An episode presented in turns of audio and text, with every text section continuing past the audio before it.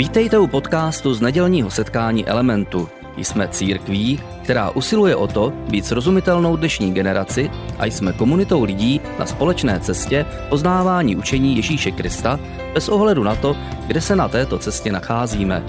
Doufáme, že dnešní přednáška bude pro vás užitečná. Se pustíme do našeho tématu, které jsme začali minulý týden, našemu druhému a poslednímu dílu seriálu Navždy mladý, tak se samozřejmě musím, musíme vrátit tomu, co ty tady říkal úplně na začátku, k těm událostem, které, které asi všichni sledujeme, co se, které se dějí na Ukrajině. Málo kdy máme konflikt, který je takhle černobíle vyostřený, kdy tady je jednoznačný agresor, jednoznačná oběť. A uh, musím říct, že pro mě to bylo tenhle ten týden těžké. Já jsem uh, si připravoval uh, ten druhý díl toho seriálu Navždy mladý a bylo pro mě samozřejmě velice těžké se soustředit na to, o čem vlastně mám mluvit v tom druhém dílu. Věděl jsem nějaký věc, o jsem chci mluvit samozřejmě, ale eh, vzhledem i k situaci, ve které, eh, ve které se nacházíme, protože eh, ta situace není jednoduchá a no, cítím takové hluboké rozhoštění a to je samozřejmě formované tím, že náš národ má s něčím podobným zkušenosti.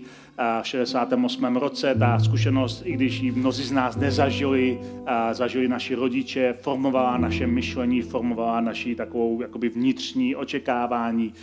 A my jsme tady eh, před eh, několika týdny měli sérii Oxygen, kde jsme mluvili o modlitbě, mluvili jsme o tom, že modlitby skutečně mají moc pohnout věci v zákulisí. To, co vidíme v televizi, to televizní zpravodajství, eh, to je to, co se děje ve fyzickém světě, kdy tam nějaká armáda útočí a i na sebrání a vidíme tam spoustu různých tragédií, ale zároveň v zákulisí běží ještě jiná bitva, běží duchovní bitva. A jako křesťané věříme, že svět není jenom to fyzické, co vidíme, že je mnoho souvislostí v zákulisí, kterým lidé tohoto světa úplně nerozumí, kdy, kdy skutečně existuje nějaký duchovní svět, kde, který společně proti sobě, kde, kde je nějaký konflikt, kde je nějaká válka a a poštol Pavel ujišťuje křesťany, aby nikdy nezapomínali na to, že zbraně našeho boje nejsou fyzické, ale jsou duchovní, že se děje něco v zákulisích a já věřím tomu, že naše modlitby mají moc ovlivňovat věci v zákulisích, i když to na první pohled nevidíme, jako jsme to zpívali v té písni, že na, možná nic necítíme nebo nic nevidíme na první pohled, ale v zákulisích Bůh skutečně pracuje. A tak já věřím tomu, že vaše modlitby za celou tu situaci mají ohromný vliv a modlitby všech lidí po celém světě to mají ohromný vliv vliv větší, než si my myslíme až jednoho dne to doceníme. A taky jsem vděčný každému z vás, kdo se rozhodl a pomoci nějak prakticky nebo třeba finančně do sbírky, kterou jsme vyhlásili. Někteří z vás dostali informace e-mailem. A dneska budeme dělat na, na závěr sbírku, kdy tak tomu ještě na závěr řekne více informací. Ale předtím, než se pustíme do našeho tématu, tak mi dovolte, abych se modlil společně s vámi tady z pódia za celou tu situaci. Pane, já ti děkuji za to, že ty nám dáváš možnost eh, a výsadu podílet se eh, na opravdové změně duchovními nástroji v zákulisí. Samozřejmě můžeme dělat spoustu praktických věcí, ale mm, já se modlím k tobě, aby, eh, aby ty si mohl spolupracovat a, a aby jsme mohli tou modlitbou vytvořit skutečně dveře do lepší alternativní budoucnosti, do budoucnosti, a kde dobro zvítězí a zlo prohraje. Já se modlím za to, aby si zastavil, a aby si udělal všechno pro to, aby ten agresor se mohl zastavit, aby mohl prohrát a modlím se za to, aby, aby naopak a, a mohla, aby si dal těm lidem na Ukrajině ohromnou výdrž, víru, a naději. A já se modlím o to, aby si je požehnal a modlím se taky specificky, že naše bratry a sestry na Ukrajině, za, za spoustu křesťanů, které tam známe osobně a, a kteří tam jsou vrženi do té situace, aby mohli být takovými majáky naděje pro svoje okolí a mohli, a, mohli a sloužit tobě tím, jak slouží lidem, kteří tam jsou. Já se modlím a za to, aby si jim dal sílu, aby si jim dal naději a modlím se za to, aby si nám, a nejenom nám, ale i různým uh, světovým vedoucím dá moudrost tom, co a jak mají dělat, aby, uh, aby skutečně mohl přijít pokoj, který dáváš ty, mír, který, uh, který není vynucený uh, válkou, ale mír, který je skutečně. Já se modlím o to, aby si požehná naše bratry a sestry, aby si také požehná všechny ty lidi, kteří eh, jsou tam pod útlakem. Amen. My jsme minulý týden uh, mluvili o tom uh, a začali jsme takovou, uh, takové, takové přemýšlení společné uh, naší představy Boha jako někoho, kdo je starý a unavený cynik. A tohle byla taková, to byla taková jako hlavní myšlenka. A říkali jsme si, že to je přesně projev opravdu starého člověka. Když je člověk velice starý, a, tak to není o tom, že vypadá staře. Vzhled, vrázky není nutně projev starost, eh, eh, stáří, Samozřejmě starý člověk vypadá staře, ale je spousta mladých lidí, kteří se chovají a myslí staře a je spousta starých lidí, kteří vypadají staře, ale jsou ve skutečnosti mnohem mladější, než to vypadá podle jejich věku nebo podle jejich vzhledu. Je něco v jejich myšlení, co, co jim dává ten pocit mladosti. A říkali jsme si, že ani ten vzhled, ani vzpomínky, ani konec konců číslo, které máme u svého věku, není opravdovým ukazatelem stáří, že opravdovým ukazatelem stáří je naše myšlení, to, jak přemýšlíme o věcech. A říkali jsme si, že starý člověk je takový unavený cynik, který vlastně věří, že se věci neustále opakují, že věci se nemůžou změnit, že jsme v určitém kolu dějin a nic pod sluncem a není nového, tak jak to napsal ten král Šalamón, o kterém jsme mluvili minulý týden na konci svého života, že nic není nového pod sluncem a že všechno se jenom opakuje a že všechno je marnost a marnost. A on sám, když to psal, tak tím vyjadřuje svoje zklamání nad svým životem, že většina života mu přišla jako marnost a se snažil dělat nějaké změny a se snažil dělat něco dobrého, ať byl moudrý nebo ať dělal prostě velké projekty, tak mu to všechno přišlo jako marnost a říkal si to prostě to, to je všechno na nic. Na konci života se to všechno jenom opakuje a, a proto napsal tu slavnou větu, kterou spousta lidí tak rádi citují, že není pod sluncem vůbec nic nového, ty věci se neustále opakují a, a říkali jsme si minulý týden, že ten unavený cynik, ten starý unavený cynik zabíjí nápady a popírá kreativitu. A konec konců Šámon to v té pasáži, kde říká, že není nic nového pod sluncem, tak přesně v té pasáži to také říká, že, a, že Bůh vlastně ty věci netvoří nově, že to jednou proždy už stojí. A my jsme si to minule vysvětlovali, tak pokud to neslyšeli, musíte si to poslechnout na našich podcastech. Ale Šámon začal zabíjet kreativitu a za, začal zabíjet nápady na konci svého života. Stalo se to jemu, může to stát i nám. Naše stáří může být plné mladosti, ale může být plné cynismu. A to jsou dvě varianty, které máme a proto jsme si říkali, že potřebujeme pozbudit v církvi, aby jsme měli v církvi místo pro mladé proroky a staré snílky. Protože bez ohledu na to, kolik nám je let, všichni potřebujeme snít o lepší a nové budoucnosti. A říkali jsme si, že taková budoucnost, nová lepší budoucnost, dělá čest Bohu, o kterém ten Jan Vidoucí, který napsal tu knihu Zjevení, poslední knihu té křesťanské části Bible, která, kterou najdeme v Novém zákoně, o kterém řekl, že, že Bůh dělá všechny věci stále nově. A říkali jsme si, že to ukazuje, že Bůh je mladý a je vždycky nový. A to byla taková naše hlavní klíčová myšlenka té, eh, toho prvního dílu, že Bůh je mladý a je vždycky nový. A říkali jsme si, že jinými slovy to znamená, že Bůh stále dělá něco nového a nežije ze své minulosti. Že to není, že Bůh jednou něco udělal a teď z toho žije, ale že Bůh stále tvoří nové věci. Že stále má plán pro pro to, co se děje, že stále má eh, nějakou aktivitu ve světě, který funguje. Bůh není jako nějaký hodinář, který vytvořil svět jako eh, takový hrozně dobře sladěný hodinový strojek, natáhnul ho a odešel od něho pryč a ten strojek běží samospádem a Bůh se na to dívá zpovzdálí a říká si, mě to prostě nezajímá. Bůh stále pracuje, ale Bůh pracuje skrze lidi. Bůh nemůže popřít sám sebe.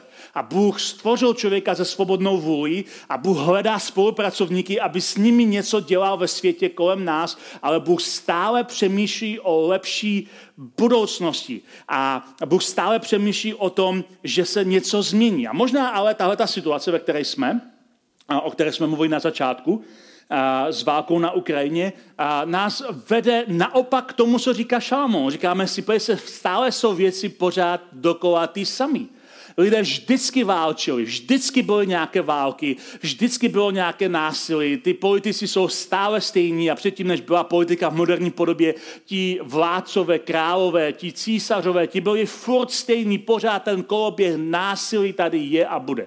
A na jedné straně tomu úplně rozumím, protože z hlediska dlouhodobé historie žijeme v období, kde je výjimečně dlouhý klid. Přestali jsme, přestali jsme být zvyklí na to, že se neustále kolem nás dějí války. Dřív, když budete číst historii dlouhodobou, tak zjistíte, že dřív ty války byly jako docela standard, že pořád nějaké války byly lidé pořád procházeli různými válčími období, které trvaly Klidně 30 let, 30 letá válka, které trvaly po většinu třeba jejich života, byla nějaká válka. Bylo to něco, na co, na co byli zvyklí a dneska jsme naopak zvyklí, že není a moc válka, proto nás to překvapí, že je. A znovu si říkáme, ty věci se opakují, ty věci jsou stále stejně tady, a války přicházejí, války vždycky byly a to je věc, která nás logicky vede ke stejnému myšlení, jako má Šalamón, že ty věci se prostě opakují, že nemá cenu se nad tím prostě štvát stejně, to nemohlo dopadnout jinak. Včera mi jeden, jeden můj uh, známý ze Slovenska uh, psal, jsme si psali o nějaké jiné věci, ale psal mi, to nemohlo dopadnout jinak, to muselo skončit válkou, to nemohlo dopadnout jinak. Ale je to opravdu tak? Nemohlo to dopadnout jinak? Je to nevyhnutelná budoucnost, opravdu se opakuje nějaké kolo dějin, opravdu je jasné, že lidský druh vždycky sklouzne k násilí, opravdu je předem dané, že člověk vždycky zopakuje ten cyklus násilí a války. Je to skutečně tak, že člověk vždycky sklouzne k tomu, že bude reflektovat to, o čem autoři Bible říkají, že je práce ďábla, to znamená lhát, krást, zabíjet a ničit. Je to opravdu nevyhnutelná budoucnost. Máme se s tím prostě smířit, že tak to prostě vždycky bylo a tak to prostě vždycky bude. My jsme minule tady říkali, že Bůh je stvořitel, to je jeho přirozenost. A možná pro některé z vás bude překvapení, když řeknu, že naopak ďábel není stvořitel. Ďábel nikdy nevymyslel nic rozumného nebo nového. Ďábel je ten, kdo ničí, kdo zabíjí, kdo kazí to, co je. Ale ďábel pořád opakuje to kolo dějin, protože, jak říká jeden můj oblíbený pastor Brian Zand, ďábel nemá žádný nový materiál. Ďábel nemá žádné nové nápady. Ďábel neodevírá dveře do nové budoucnosti. Ďábel zná jenom jedinou věst, o které Ježíš říká, ďábel je lhář od začátku, od počátku, on vždycky byl ten, kdo hal, kdo zabíjel, kdo kradl, kdo ničil. Je to jeho přirozenost, on nemá lepší nápady. On opakuje kolo dějin, protože nemá žádný nový materiál. Co když ale platí, že právě proto, že Bůh je stvořitel, má nový materiál a má lepší cestu. Což znamená, že Bůh obnovuje. Co to znamená, že Bůh je stále mladý, že Bůh má něco lepšího před námi? Může Bůh obnovit zemi, která je spitá násilím, která je spitá krví nevinných, která je spitá krví válek? Může Bůh obnovit takovou zemi do něčeho úplně jiného, transformovat do něčeho mnohem lepšího? Když se podíváme do Bible, do toho starého židovského eh, příběhu i do toho křesťanského, tak zjistíme, že autoři na obou stranách toho příběhu, ti starodávní proroci předvídají, že přesně to Bůh chce. Že přesně to je boží cíl, že Bůh chce transformovat zemi do něčeho, kdy se nespokojí s tím koloběhem násilí, který plodí ďábel bez nápadu. Že Bůh má lepší nápady, že stvoří něco nového, že zlepší něco nového a že my jsme toho součástí, že my jsme součástí toho tvůrčího procesu. A že Bůh chce mít pro zem opravdový mír, ne takový, který je vynucený zbraněmi. Protože v historii máme mnoho případů, kdy mír byl vynucený zbraněmi. Římská říše, my jsme to tady v parlamentu mnohokrát říkali, prohlásila takzvaně Pax Romana, římský mír. A vyhlásila ho, že po celém římské říši je Pax Romana, je to světový mír a císař se nechá oslavovat jako ten, který přinesl opravdový mír. Ale ten mír byl vykoupený mečem a křížem. Po celé římské říši stály kříže, na které byli ukřižováni zločinci, buřiči a rozvraceči a lidé byli zabíjeni, protože se odvážili mít na něco jiný názor. To nebyl mír jiný než mír vynucený křížem a mečem. A ani mír vynucený ruskou říši, samopaly a tanky a raketami není opravdový mír. Takový mír není opravdový mír, ale Bůh má před sebou mnohem lepší, lepší pointu pro mír. A my se dneska na to trochu podíváme, protože Bůh hodlá změnit tenhle svět. A ty můžeš být toho součástí. Ty můžeš být součástí té změny, ty můžeš být součástí té proměny. Ty nejenom, že ty můžeš čekat na svoji proměnu, ty můžeš být ten, který proměňuje, protože Bůh pracuje s partnery, pracuje se spolupracovníky. A o tom jsme tady mnohokrát mluvili. Bůh pracuje s tebou. Ty jsi boží spolupracovník. Ale podíváme se dneska na spoustu veršů, aby jsme si ukázali, co Bůh dělá nového, jak Bůh začíná tu svoji proměnu a jak ji končí. A možná můžeme začít u toho proroka Izajáše, který, o kterém jsme mluvili mnohokrát tady v té sérii Kvarteto, že ta, ta první církev Izajáše, toho starozákonního proroka, židovského proroka, považovala za pátého evangelistu. Jako někoho, kdo má předpovědi o Kristu, které se až vymykají tomu starozákonnímu příběhu a mohl by klidně být součástí nového zákona. A tenhle ten Izajáš v tom svém, v tom svém dlouhém spisu, který doufám, že si všichni přečtete, protože tam spousta bohatého materiálu, takže tenhle Izajáš tam říká, říká tam skrze, skrze toho, jako že Bůh říká skrze toho Izajáše, říká, teď však ohlašuj nové věci. Věci tajné, o níž si nevěděl. Teď byly stvořeny a ne dřív. Do dneška se o nich neslyšel, abys neřekl, uh, o tom já něco vím. To je zajímavý verš, kde tady uh, zajímavá pointa v tom verši, pozoruhodná pointa v tom verši, kdy uh, Izajáš vlastně cituje Boha, který říká, já oznamuju něco, o čem ty vůbec nic nevíš, protože já dělám věci ve skrytu, o kterých nevíš, já pracuji ve skrytu a já ti teď oznamuju, ale chci, aby si věděl něco důležitého. Oznamuju ti to, co dělám právě teď co jsem právě teď stvořil. Což je mimochodem krásný příklad toho, že Bůh nežije ze své minulosti. Že Bůh nestvořil něco na začátku, ale to době jenom čeká, až se ty věci naplní.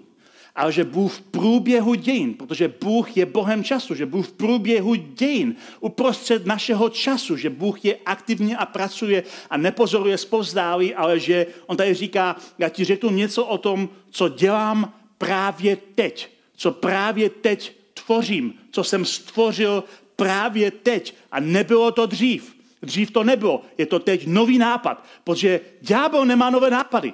Ale Bůh má pořád nové nápady a říká, já teď dělám něco nového. A teď ti oznámím, co si předtím nemohl vědět, protože to ještě nebylo, ale dělám to právě teď je to něco nového. A co dělá Bůh nového? Dělá spoustu věcí a na některé z nich se dneska podíváme. A jedna z věcí, kterou dělá, je, že vytváří mnohem lepší příběh toho, jak má fungovat tenhle svět. Izáš říká na jiném místě v tom svém spisu hrozně zajímavou pasáž, je zajímavá proto, že není jediný, kdo ji říká, tomu se dostanu za vteřinku, ale v té pasáži Izajáš píše uh, tyhle ty slova. Ze Sionu bude znít hospodinovo učení. Z Jeruzaléma se jeho slovo rozšíří. On bude soudit mezi národy, zástupy lidí napraví. Tedy, se svý, tedy ze svých mečů ukují pluhy a ze svých kopí srpy. Národ proti národu nepozvedne meč, už nikdy se nebude chystat do boje. Dome Jakobův, pojďme a choďme v hospodinově světle. Eh, nečeme úplně celou pasáž, trošku té pasáže Izáš říká, že se, to, že se to týká posledních dní a pak tam říká tuhle tu pasáž, která je zajímavá, ve které on říká, že eh, v posledních dnech se rozšíří slovo z Jeruzaléma. Nějaké učení se rozšíří z Jeruzaléma, z Boží hory, ještě říká eh, v těch předchozích verších. A je to přímý odkaz dopředu, protože Izáš žil nějaký 700 let před Kristem, na Ježíše a jeho kázání nahoře. My jsme tady o kázání nahoře mnohokrát mluvili a říkali jsme si, že i někteří světoví politici říkali, kdyby svět se choval podle kázání nahoře na světě, máme úplnou revoluci. Totální revoluci.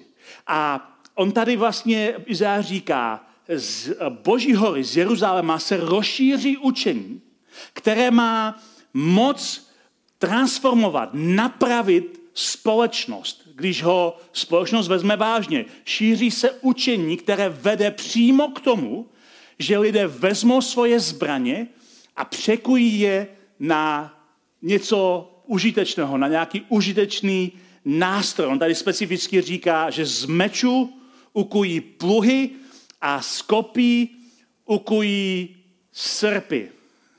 Dneska by se mohli říct z tanku, předělají ho na traktor a ze sila na raketu udělají silo na obilí. To je to, co tady Izajáš říká. A je velice zajímavé, z našeho pohledu, když čteme Bibli zpětně, že prakticky totež, tuhle tu pasáž prakticky úplně doslova opakuje jiný starý izraelský prorok, který se jmenuje Micháš ve čtvrté kapitole. Můžete si to sválně doma porovnat. Máte si tu Izajášovou pasáž a Michášovu pasáž a zjistíte, že se zhodují slovo od slova. A je to, je to jako, jako hodně silné. Oba dva mluví o posledních dnech, Oba dva potvrzují, že to, co Bůh si přeje, je konec násilného světa. Oba dva říkají, že proměna přichází díky vyučování, které se šíří z Jeruzaléma.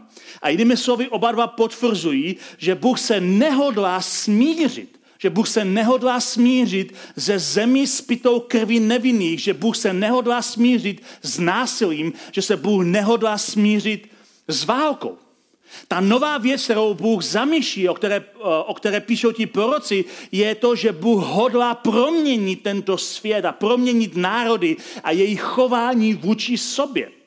A takže otázka, kterou si my musíme klást, jsme součástí těch nových věcí, které Bůh dělá, toho nového nápadu, toho, toho nápadu změnit cyklu násilí, nebo jsme součástí uh, ďáblova opakujícího se kola násilí. To je otázka, kterou si každý křesťan musí položit v každé zemi. Co je, co je jeho životní náplň, jak, jak, čeho je součást. Takže ta nová věc, kterou Bůh plánuje, kterou dělá a kterou chce udělat a kde si chce použít také nás, je totální proměna světa, ale Bůh nikdy nezačíná proměnou světa, protože svět se skládá z lidí jako si ty a já. Svět se neskládá z nějakých entit, nehumánních entit, které, uh, které my dokážeme zmanipulovat ke změně. Tak si to lidé často představují. Říkají, bože, změn tenhle svět. Někdy naše modlitba. Bože, změn tenhle svět. Jak to asi Bůh udělá? Co přesně Bůh podle tebe má udělat, aby změnil tenhle svět? Svět se neskládá z entit, které, které jsou manipulovatelné. Svět se skládá z lidí. Skládá se z tebe a se mně. Skládá se z lidí, kteří mají svobodnou vůli. A Bůh stvořil člověka se svobodnou vůli. Člověk má právo a možnost Boha odmítat. Má právo se rozhodovat pro cestu násilí, protože byl tak stvořen. Takže jestli Bůh chce změnit svět, musí nejdřív začít s námi. Jestli Bůh chce změnit svět, musí nejdřív začít s jednotlivými lidmi. A to je přesně to, co eh, říkají jak ti proroci, tak ti autoři třeba Nového zákona. Bůh začíná s naší vnitřní změnou. A první věc, kterou Bůh chce udělat, je, že nám chce dát nové srdce. První věc, kterou Bůh chce udělat, je, že nám chce dát nové srdce. Mnohokrát se to slyšeli v církvi, Bůh dává nové srdce. Ten důvod je velice prostý a jednoduchý. Naše srdce je zdroj našeho života. Teď nemluvím o fyzickém srdci, mluvím o našem takovém tom vnitřním srdci. Naše srdce je zdroj života. A jak říká Ježíš, ze srdce pocházejí všechny ty zlé myšlenky, jako jsou vraždy a násilí. Proto naše srdce musí být změno. Aleksandr Solženicin eh, napsal v soustroví Gulag, eh, že čára jež dělí dobro od zla proti nás srdce každého člověka. To je eh, legendární výrok a je velice důležitý, protože každý z nás, bez ohledu na to, jestli jsme věřící, hledající, nevěřící a, a se tady kdekoliv na své duchovní cestě životem, ale máme místo pro vás, ale ať jste kdekoliv, čára mezi dobrem a zlem prochází tvým srdcem. Máš kapacitu k tomu, aby si dělal dobro, protože jsi byl stvořený jako dobrý člověk. Máš kapacitu dělat zlo, Protože hřích, a tím nemyslím, že si něco štípo nebo udělal nějakou věc, ale ta celá mocnost hříchu, kterou si ďábel používá, aby nás držel v otroctví, poškodila tvoje srdce. Máš kapacitu pro dobro a máš kapacitu pro zlo uprostřed tvého srdce je dělití čára a máš kapacitu pro oboje ve stejný čas. Proto potřebuješ, aby Bůh změnil tvoje srdce, protože sám ho nezměníš slušným chováním, ani návyky, ani konvencemi. Potřebuješ pro vnitřní proměnu. To to, jak Bůh začíná dělat změnu na tomto světě, mění naše srdce. Staroza, staroza, starověký prorok Ezechiel o tom píše hodně, 20. od něj. Ezechiel říká, odhoďte všechny hříchy, které jste páchali a získejte nové srdce a nového ducha. Tady Ezechiel říká, jako by to byla naše volba a naše chování. Jsme to my, kdo si drží naše vlastní hříchy. A Ezechiel říká, odhoď pryč ty hříchy. Odhoď je pryč. A získej nové srdce a nového ducha. O chvíli později Ezechiel říká, že je tady ještě druhá stránka té proměny. Říká, kdy Bůh, cituje tam Boha, kdy Bůh říká, dám vám nové srdce a do nitra vám vložím nového ducha. Vezmu vám z těla srdce z kamene a dávám srdce z masa. To je známý výrok, ale vidíme tady obě dvě strany na jedné straně tady vidíme, že je tam nějaká naše snaha. Jsme to my, kdo odhazuje ten náš hřích. Na druhé straně Ezechiel zdůrazňuje, co dělá Bůh. Bůh dává nové srdce a Bůh vkládá nového ducha. Ta první část je důležitá. Nemůžeš čekat, že Bůh vloží svého ducha a dá ti nové srdce, když nejsi ochotný odhodit svůj hřích. Ty dvě věci spolu úzce souvisí. Je to vždycky spolupráce. Bůh nemůže udělat změnu ve tvém srdci, když ty nechceš. A to je prostě problém s našima modlitbama, aby Bůh změnil svět. Protože Bůh nezmanipuluje lidi, kterým dá svobodnou vůli. Bůh nemůže udělat změnu ve tvém srdci, když ty si chceš držet svůj kámen a svého starého ducha. Bůh ti dá masité srdce, dá ti nového ducha, když ty sám uděláš ten krok, protože ty musíš chtít. A proto je to vždycky spolupráce. A Bůh se rozhoduje, že uh, udělá tuhletu operaci a tohle dělá v našem životě proto, že s námi ustanovil, a to je další nová věc, novou smlouvu. Bůh s námi ustanovil novou smlouvu. Když Ježíš se svými následovníky mluví o nové smlouvě, tak s nimi nevede nějakou nezávaznou konverzaci typu, že s nimi jako počítá. Jestli se to nepokazí, zůstaneme spolu na věky. To není ten typ rozhovoru, který Ježíš má se svými učedníky, ale rovnou s nimi, starověkým, ale velice důsledným způsobem uzavírá novou smlouvu. Říká, je to, je to závazek. A závazek to není jenom z naší strany, že nasledujeme Krista, závazek to je také z jeho strany. On bere vážně tu smlouvu ze své strany. A ten závazek s těmi svými učedníky tu smlouvu ustanovil u toho, co nazýváme eh, poslední večeři.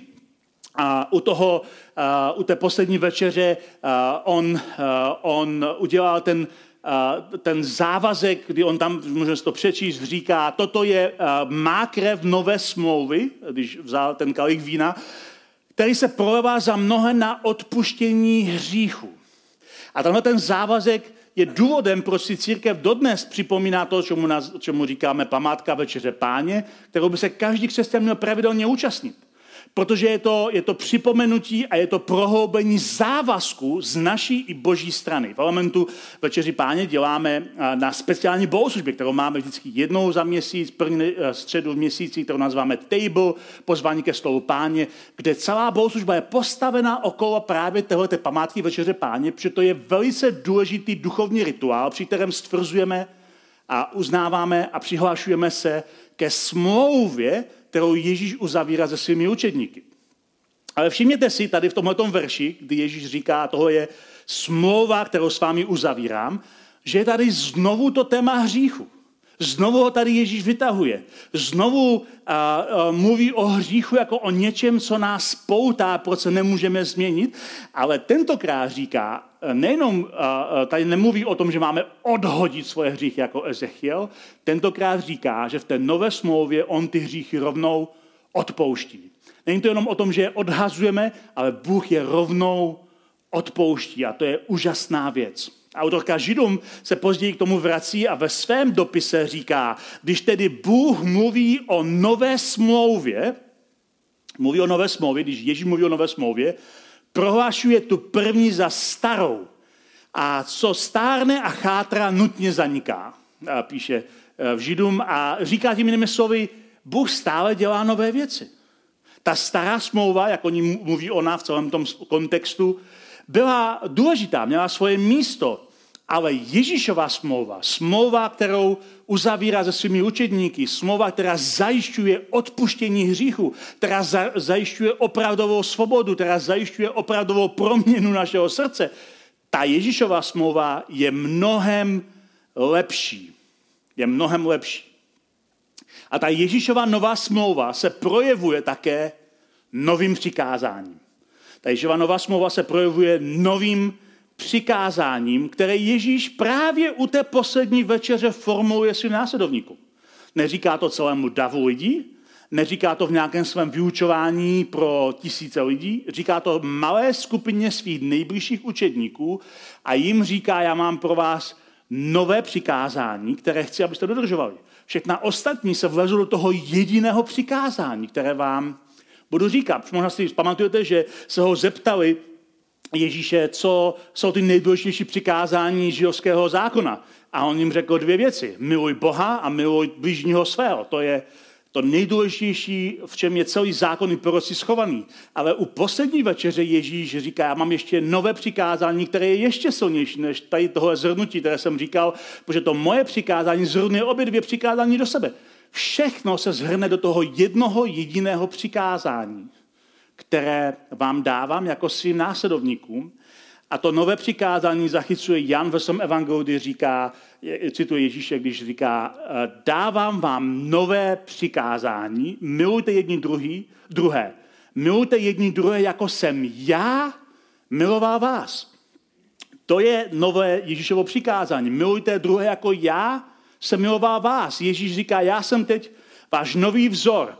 Když budeš přemýšlet, jak se máš chovat ke svému sousedu, podívej se na to, jak jsem se choval já. Když budeš přemýšlet, jak se máš chovat někomu, kdo tvoří násilí, podívej se, jak jsem se choval k němu já. Když přemýšlíš nad tím, jak se máš chovat a, k tomu, kdo tě nenávidí, podívej se na to, jak jsem se k němu choval já. Když přemýšlíš, jak se máš chovat někomu, kdo s tebou sedí vedle tebe v církvi, podívej se, jak jsem se k němu choval já. Já jsem teď nové měřítko, nové měřítko a lásky a toho, jak máš fungovat. To je jediné přikázání, které ti dávám. Takže bychom to vzali do nějaké tvrdé praxe. Může křesťan jít napadnout svého souseda? Udělal by to Ježíš? Rozhodně ne. Rozhodně ne. A pokud Křesťan nemůže jít napadnout souseda, protože by to Ježíš neudělal. A pokud on chce zůstat křesťanem a nemůže to také udělat, pak musí najít způsob, jak nenaplní to, co mu bylo přikázáno, aby šel udělat něco, co by Ježíš nikdy neudělal. Mnohokrát eh, v historii prostě eh, teologie a eh, etiky se debatí ta otázka, jestli křesťané měli nebo neměli bojovat proti Hitlerovi. A je to taková složitá otázka, protože už se to stalo a prostě víme, jak ta historie probíhala. Kdyby v Německu se křesťané chovali podle Ježíšova přikázání, nebyl by žádný Hitler. Kdyby v Rusku se křesťané, všichni, kdo se hlásí ke Kristu, chovali podle Ježíšova přikázání, nebyl by ani žádný Putin. Tohle je radikální poselství ale je to radikálně poselství k nám. My nemůžeme změnit všechny lidi světa, protože my nemůžeme změnit nikoho. Máme problém změnit sami sebe. Ale my jsme zodpovědní, aby jsme se jako křesťané chovali tak, jak Ježíš učí ve svém novém přikázání, jak se mají křesťané chovat. Je to naše zodpovědnost a nemůžeme se tomu vyhnout. Nemůžeme říct jenom proto, že někdo jiný se chová anti-ježíšovsky, antikristovsky, tak proto můžu i já. My jsme Ježíšovi následovníci a církev, první církev umírala po velkých davech, protože žila Ježíšové povolání a jeho přikázání. První církev učila, že když Ježíš říká Petrovi, který tasil meč na Ježíšovu ochranu a usekne ucho tomu služebníkovi, který ho přichází zatknout a Ježíš ho uzdraví, to ucho mu vrátí zpátky, tak Ježíš mu říká, zastrč meč zpátky do pochvy, protože do mečem zachází, mečem schází. A první křesťané říkali, a tímhle výrokem Ježíš jednou provždy odzbrojil všechny všechny křesťany. Takže otázka zní, chováme se jako lidé, kteří následují nové přikázání, které Ježíš říká. Pamatujte si, co říká Izajáš a Micháš. Z Jeruzaléma se rozšíří nové učení. A až když ho lidé vezmou vážně, tak se národy transformují. A promění se společnost, ale začíná to tím, že Bůh mění naše srdce, dává nám nové přikázání a dává nám také novou identitu, dává nám novou identitu. Pár veršů rychle. V Korinským apoštol Pavel říká, kdo je v Kristu, je nové stvoření. Staré pominulo a hle, je tu, je, je tu něco nového. Ta změna, která začala v našem srdci, jde do naší hlavy a nakonec nám dá celou novou identitu, jak se vidíme, jak chápeme sami sebe. Změna se projeví i změnou našeho jména. Možná nikdo nemění jméno, ale Jan Vidoucí to popisuje, že se to stane ve zjevení. Říká, kdo má uši, slyš, co duch praví církvím. Kdo vítězí, tomu dám jí skrytou manu a dám mu bílý kamenek a na tom kamenku je napsáno nové jméno, jež nezná nikdo než ten, kdo ho přijímá. Jinými slovy, eh, my to dneska nechápeme, že v naší kultuře to neděláme, ale v historii, v té historii i Bible, když čteme, tak vidíme, že spousta lidí změnila jméno že spousta lidí změnila jméno. Bůh jim změnil jméno. Z Abrama uh, otce se stal Abraham, otec mnohých. Uh, z hostivého patolizala Jákoba se stal Izrael jako bojovník. Bůh mění jakoby osudy tím, že mění jména. A tady on říká, projevem nové identity bude to, že měním tvoje jméno. Já nakonec změním tvoje jméno. A to všechno, ta nová identita, nové srdce, nové přikázání, nové jméno, to všechno nakonec je předehra k tomu největšímu, co hodlám udělat, a to je nová země. Já hodlám dát novou, vytvořit novou zemi, proměnit tu zemi, která je do něčeho úplně nového. Něčeho, jako by to hřích nikdy nepozna, nepoznamenal. Petr Ježíšův blízký učedník to napsal ve svém listu, napsal, vyhlížíme nové nebe a novou zemi, domov spravedlnosti. To je to, co vyhlížíme.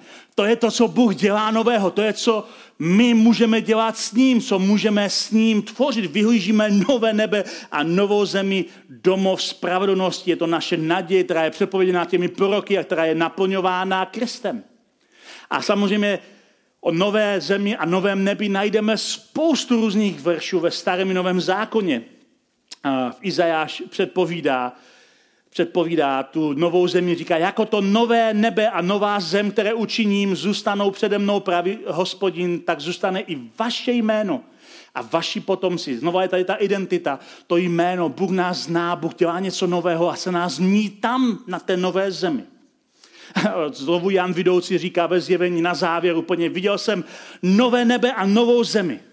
Já jsem viděl, novou nebe, viděl jsem nové nebe a novou zemi, protože to začíná naším srdcem, začíná to s naší identitou, naším nitrem, naší smlouvou, novým přikázáním, novým jménem, až nakonec to skončí u nové země, protože to je ten, ta země, kde, která je plná pokoje, k tomu vyhlížíme a potom toužíme. A možná si že jak to všechno souvisí s věčně mladým, protože Izáš o tom píše, že v té, na té nové zemi nebude nikdo opravdu starý.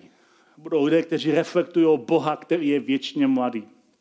Pojďme si přečíst takovou pasáž na závěr, kde to, kde to Izáš říká.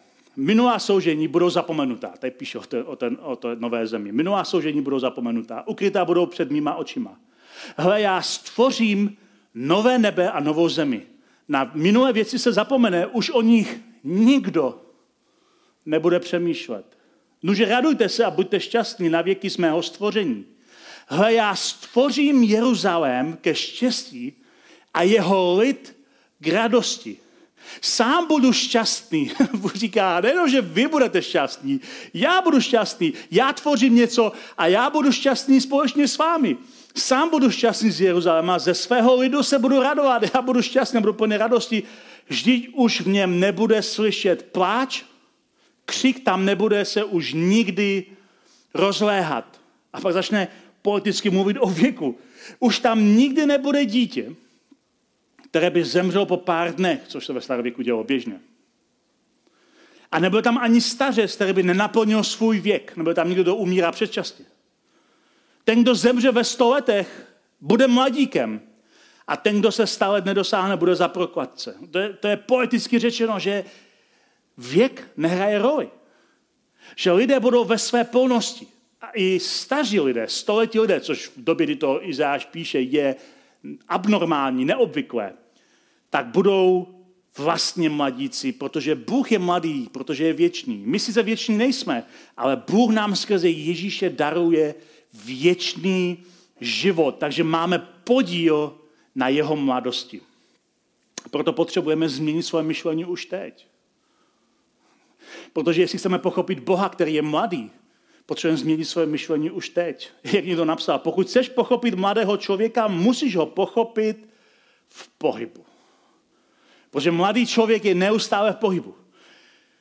Eh, dospívající člověk chodí po zemi dvěma nohama, stejně jako dospělý člověk, ale na rozdíl od opravdu dospělého člověka, který pokládá poctivě jednu nohu vedle druhé, je mladý člověk vždy připraven vyskočit a vyrazit do něčeho nového. A to by měla být naše modlitba. Modlitba, když říkáme, že chceme být součástí něčeho většího, naše modlitba by měla být bez ohledu na to, kolik nám mě let, kdy a kde mám vyrazit. Kdy a kde mám vyrazit. Nejsem tak starý, aby jenom se nechal vláčet tímhle světem. Kdy a kde mám vyrazit? Co můžu změnit? Kde mě si Bůh chce použít? Možná se můžeme říct slovy Tomáše Mora, který napsal, dej mi mladou duši, pane. Dej mi mladou duši, pane. Ať nenaříká, nereptá. Dej, ať neberu moc vážně své pošetilé malé já. Dej mi mladou duši.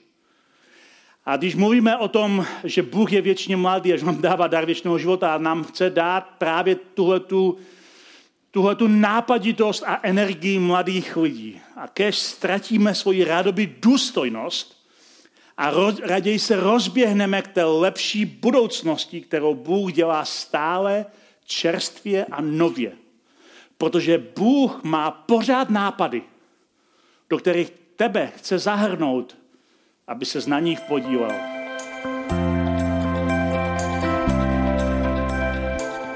Děkujeme za poslech přednášky z nedělního setkání Elementu.